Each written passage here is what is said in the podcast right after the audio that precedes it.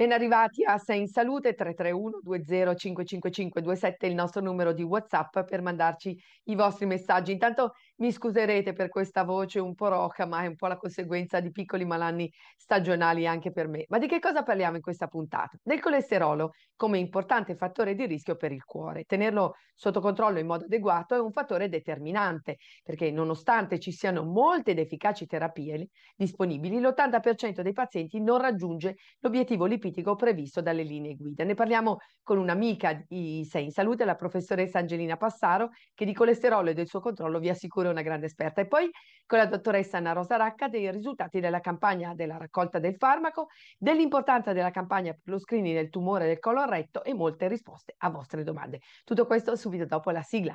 Questo programma è realizzato con la collaborazione di La Lombarda, associazione chimica farmaceutica fra titolari di farmacia.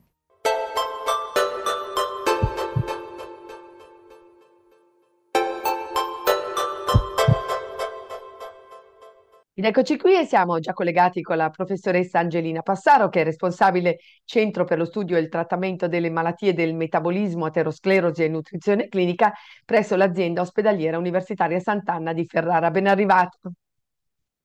Grazie, la ringrazio molto per questo invito, ringrazio anche gli spettatori per uh, ascoltare la nostra conversazione. Spero che possa essere utile.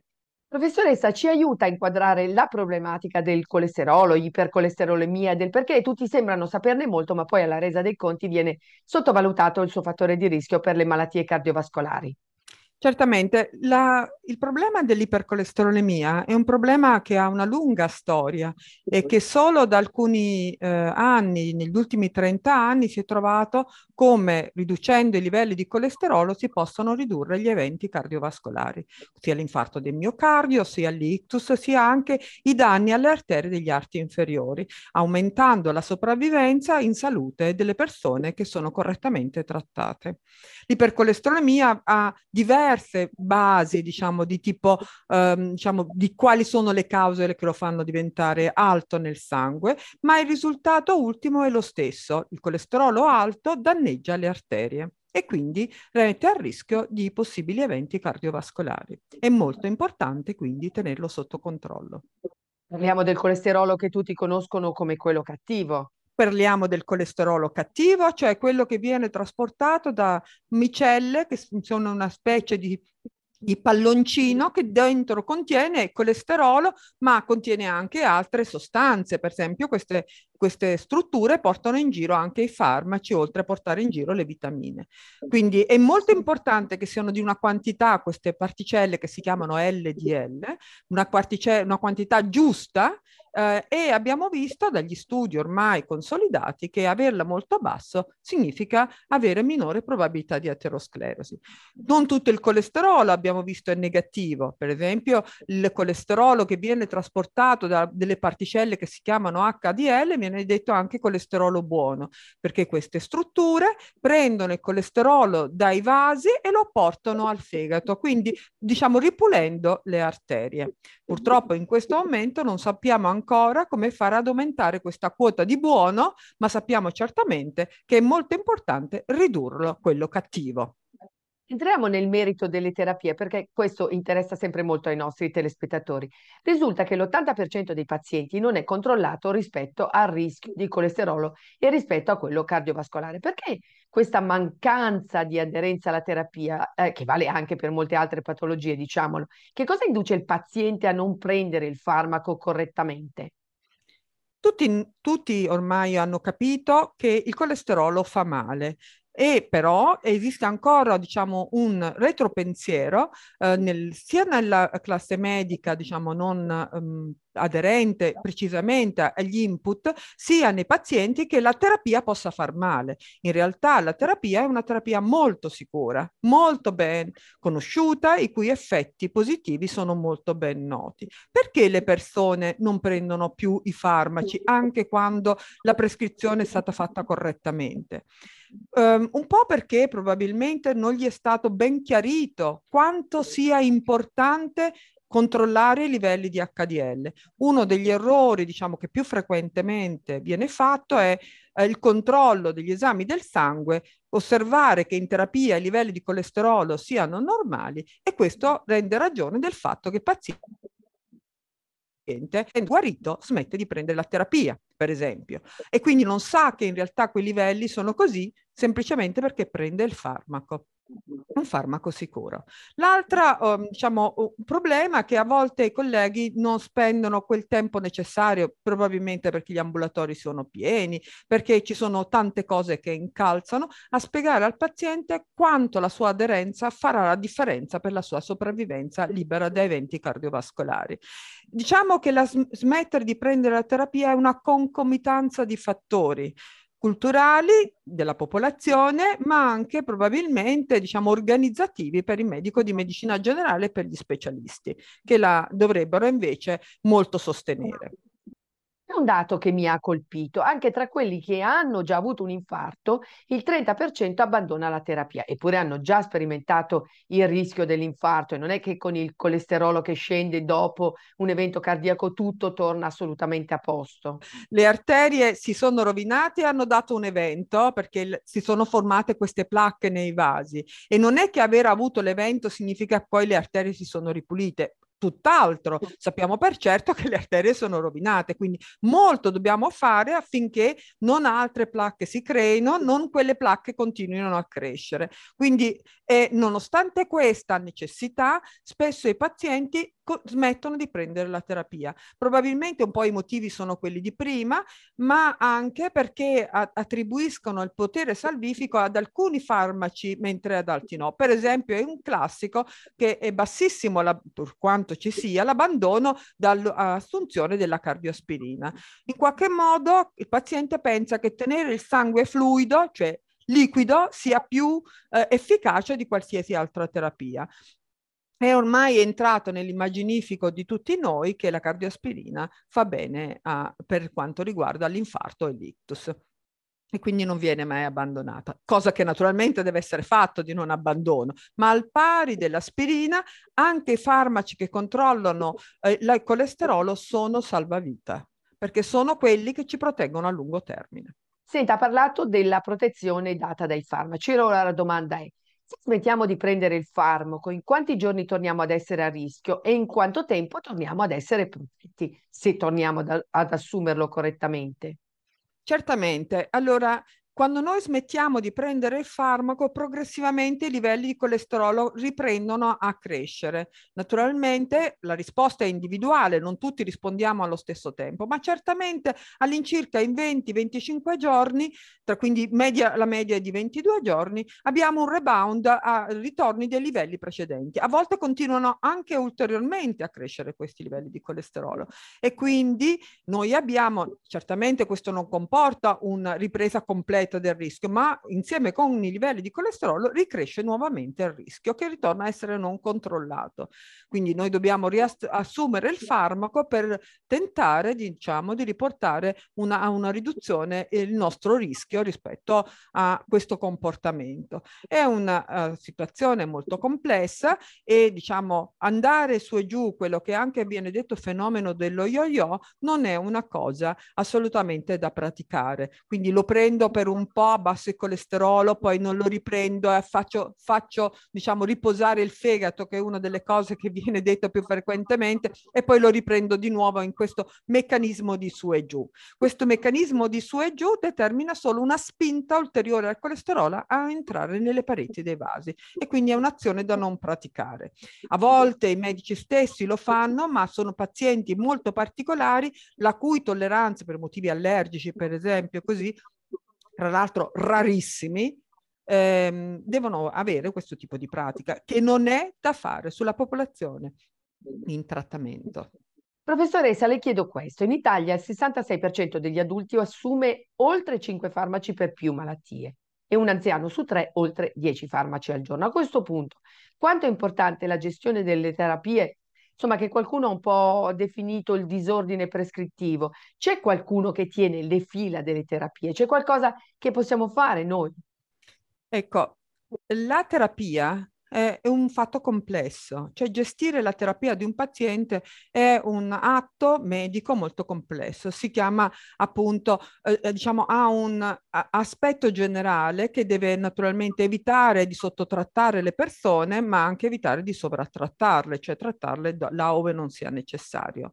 Soprattutto nei pazienti anziani eh, le eh, terapie spesso diventano terapie sommatorie, cioè il paziente va da uno specialista, gli viene prescritto un farmaco, poi va da un altro specialista anche correttamente, gli viene prescritto un altro farmaco, ma senza diciamo fare una ricognizione della terapia precedente. E quindi tante volte nella storia diciamo di un paziente vedremo che si a, a, sommano trattamenti a trattamenti senza in realtà riordinare la terapia e ottimizzarla secondo i suoi bisogni clinici.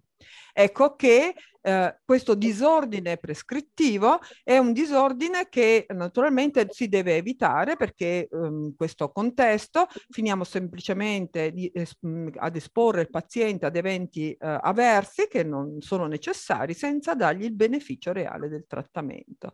E questo è un eh, elemento molto importante, c'è molta attenzione da parte della classe medica, soprattutto in area geriatrica per questo problema ed è un problema che dovrebbe cadere cadere soprattutto in uno dei grandi specialisti della, del nostro sistema sanitario nazionale, cioè il medico di medicina generale, che è veramente il grande attore del riordino terapeutico.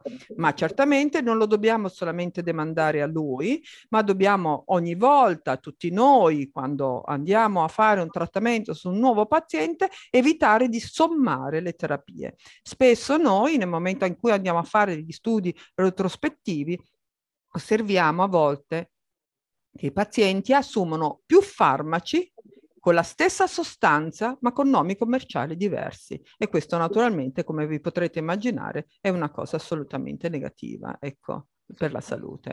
Abbiamo ancora qualche secondo per chiudere. Ci dia qualche consiglio utile per tenere bassi i livelli di colesterolo, che co- cosa che ci può garantire una migliore salute? Allora, noi non possiamo cambiare la nostra genetica, ma possiamo assolutamente essere gli attori del nostro ambiente, soprattutto della nostra alimentazione e dell'attività fisica. Quindi mangiamo bene, controlliamo il peso, perché mantenerci in peso significa mantenerci in salute. Dieta varia, ricca di frutta e verdura e buona salute a voi tutti. E non è mai banale ricordarlo. Professoressa, grazie per essere diventata amica di Sei in Salute, buon lavoro e a presto. Grazie a voi tutti ancora. Rieccoci qui e proseguiamo con la nostra rubrica e con la nostra dottoressa preferita, Anna Rosa Racca, Presidente Federfarma Lombardia. Ben arrivata. Grazie a voi, un caro saluto a tutti.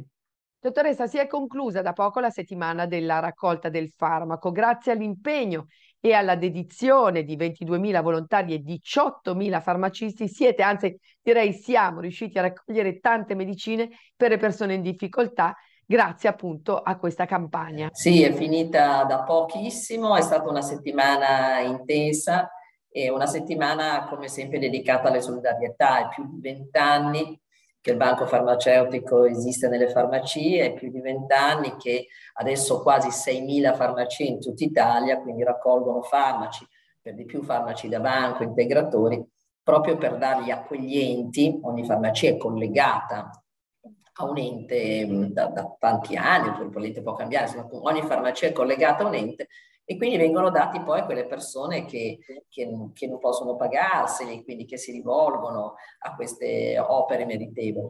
Quindi è stata una, una, bella settimana, devo dire che le persone hanno come sempre donato, che sono le persone che vengono tanti, da tanti anni, ci sono invece le persone magari nuove che non conoscevano il banco farmaceutico. E un ringraziamento deve essere fatto non soltanto ai farmacisti ma anche ai volontari che ci, ci, aiutano soprattutto il sabato e che sono straordinari per fare conoscere che cos'è il banco alimentare, io, il banco farmaceutico. Io penso che sia mh, veramente importante perché il banco farmaceutico si muove in Italia soprattutto, ma in tutto il mondo. E quando c'è qualche problema, qualche calamità, qualche, eh, in tutto il mondo c'è. Ecco, quindi sono contenta di farlo, lo faccio da tanti, tanti anni anche personalmente ehm, e devo dire che anche le persone ogni anno lo fanno con maggiore, con maggiore voglia di collaborare. Se volete sono stati anche anni difficili, magari anni in cui gli italiani hanno magari anche meno denaro, ma, ma questo non vuol dire perché la serietà del banco farmaceutico, quindi il collegamento con questi enti benefici assistenziali è veramente importante. Noi sappiamo fino all'ultima scatoletta perché tutto viene registrato quindi la scatola, il farmaco che viene acquistato in base alle esigenze dell'ente collegato alla farmacia viene assolutamente registrato nel computer, viene poi spedito, mandato fino all'ultimo secondo, si sa quel farmaco dove va. E quindi questo penso che sia importante perché quando uno dona deve anche sapere di donare a un ente serio. Quindi eh, sempre in febbraio e, e anche quest'anno è stata una settimana importante per noi farmacisti, ma penso anche per i cittadini. Cambiamo argomento. È emerso che in Italia il tumore del colon retto è il secondo più frequente dopo quello della mammella e in molti casi letale. È una vera epidemia, eppure 7 persone su 10 non aderiscono allo screening e non eseguono il test per la ricerca del sangue occulto nelle feci. Voi, che questo test lo fate già da tempo, farete parte di un progetto di sensibilizzazione per migliorare l'adesione al test. Questo eh, appunto progetto partirà nelle prossime settimane. Mi fa molto piacere che ci sia un'attenzione per prevenire un tumore che, come è stato detto, è la seconda causa di morte in questo paese. Devo anche dire che Regione Lombardia, che è sempre avanti, lo sta facendo, quindi mi fa piacere lo sta, che, che lo facciano anche le altre regioni italiane, perché qua in Lombardia si fa da quasi vent'anni quindi cosa succede? In Lombardia le persone, ma lo sanno i cittadini che ci stanno ascoltando, quelli che hanno, mi sembra, dai 45 fino ai 70, 68, 69 anni, ricevono una lettera e la ricevono ogni due anni. Con questa possono andare in farmacia, prendere il kit, poi dopo riportarcelo dopo qualche giorno, quindi viene inviato ai laboratori di Regione Lombardia e poi il cittadino riceve la risposta. Ecco, questo penso che sia un'opera straordinaria di screening, perché un giorno mi piacerebbe portare anche ai microfoni di questa trasmissione i risultati, cioè quante vite sono state salvate.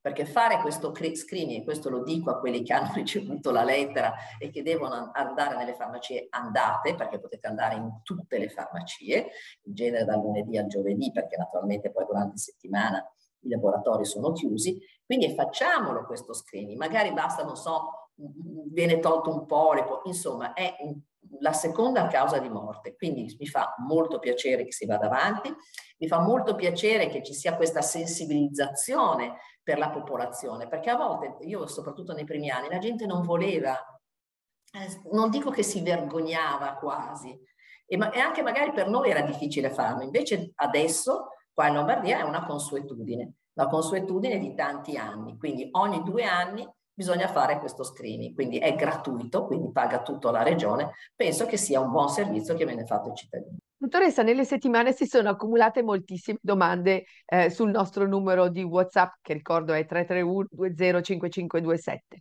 Eh, tantissime su problemi di otite e mal di orecchio. Rispondiamo a chi ci chiede cosa fare quando non ci si sente bene, magari dopo aver avuto un'influenza o una bronchite e si accusano problemi di udito?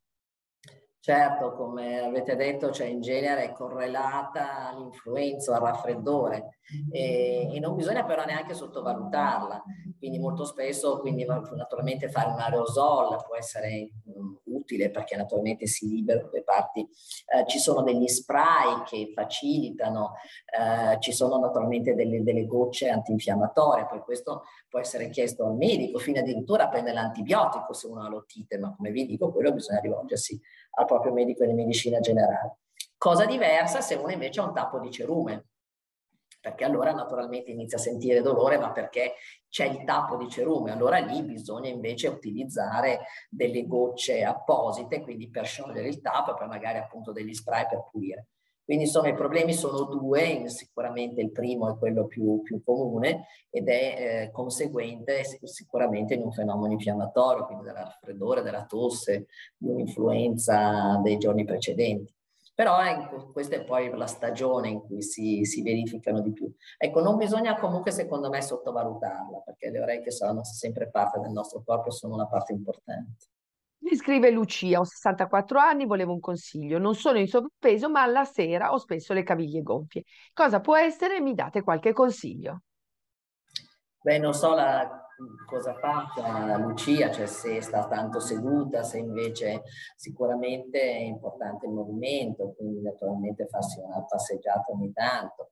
Eh, però se sono tanto gonfie, quindi possono esserci, possono usare intanto anche delle pomate per disinfiammare oppure quei, quei prodotti per aumentare la circolazione, quindi il microcircolo, ce ne sono veramente tanti.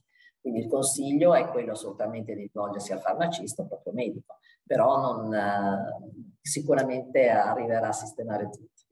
Mal di testa ce ne sono due. Alessandra dice di soffrire spesso di cefalea e anche Laura dice di soffrire di mal di testa. Quali consigli possiamo dare?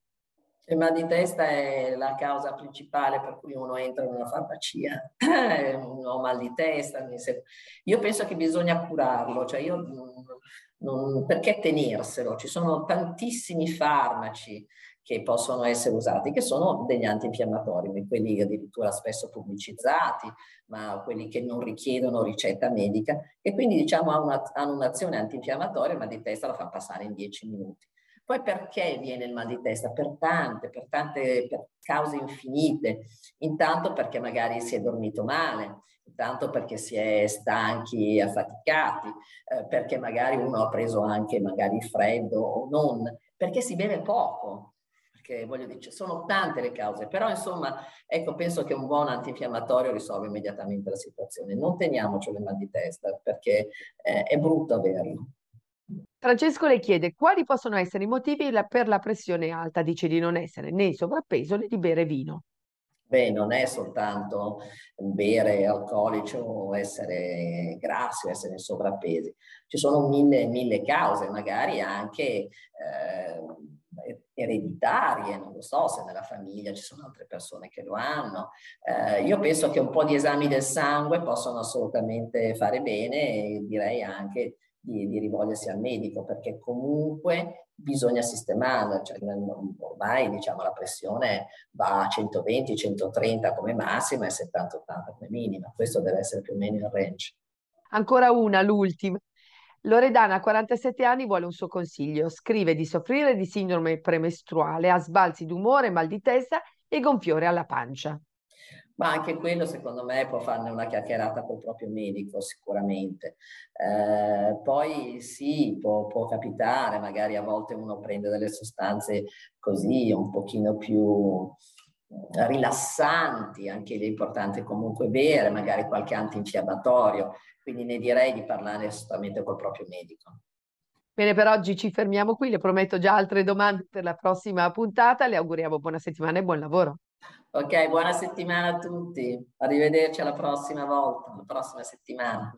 Molto bene, allora speriamo di avervi dato ottimi consigli in tema di colesterolo e per tutti quelli da voi richiesti. Ci potete rivedere, riascoltare su YouTube, Sei in Salute TV e su Spotify. Buona settimana.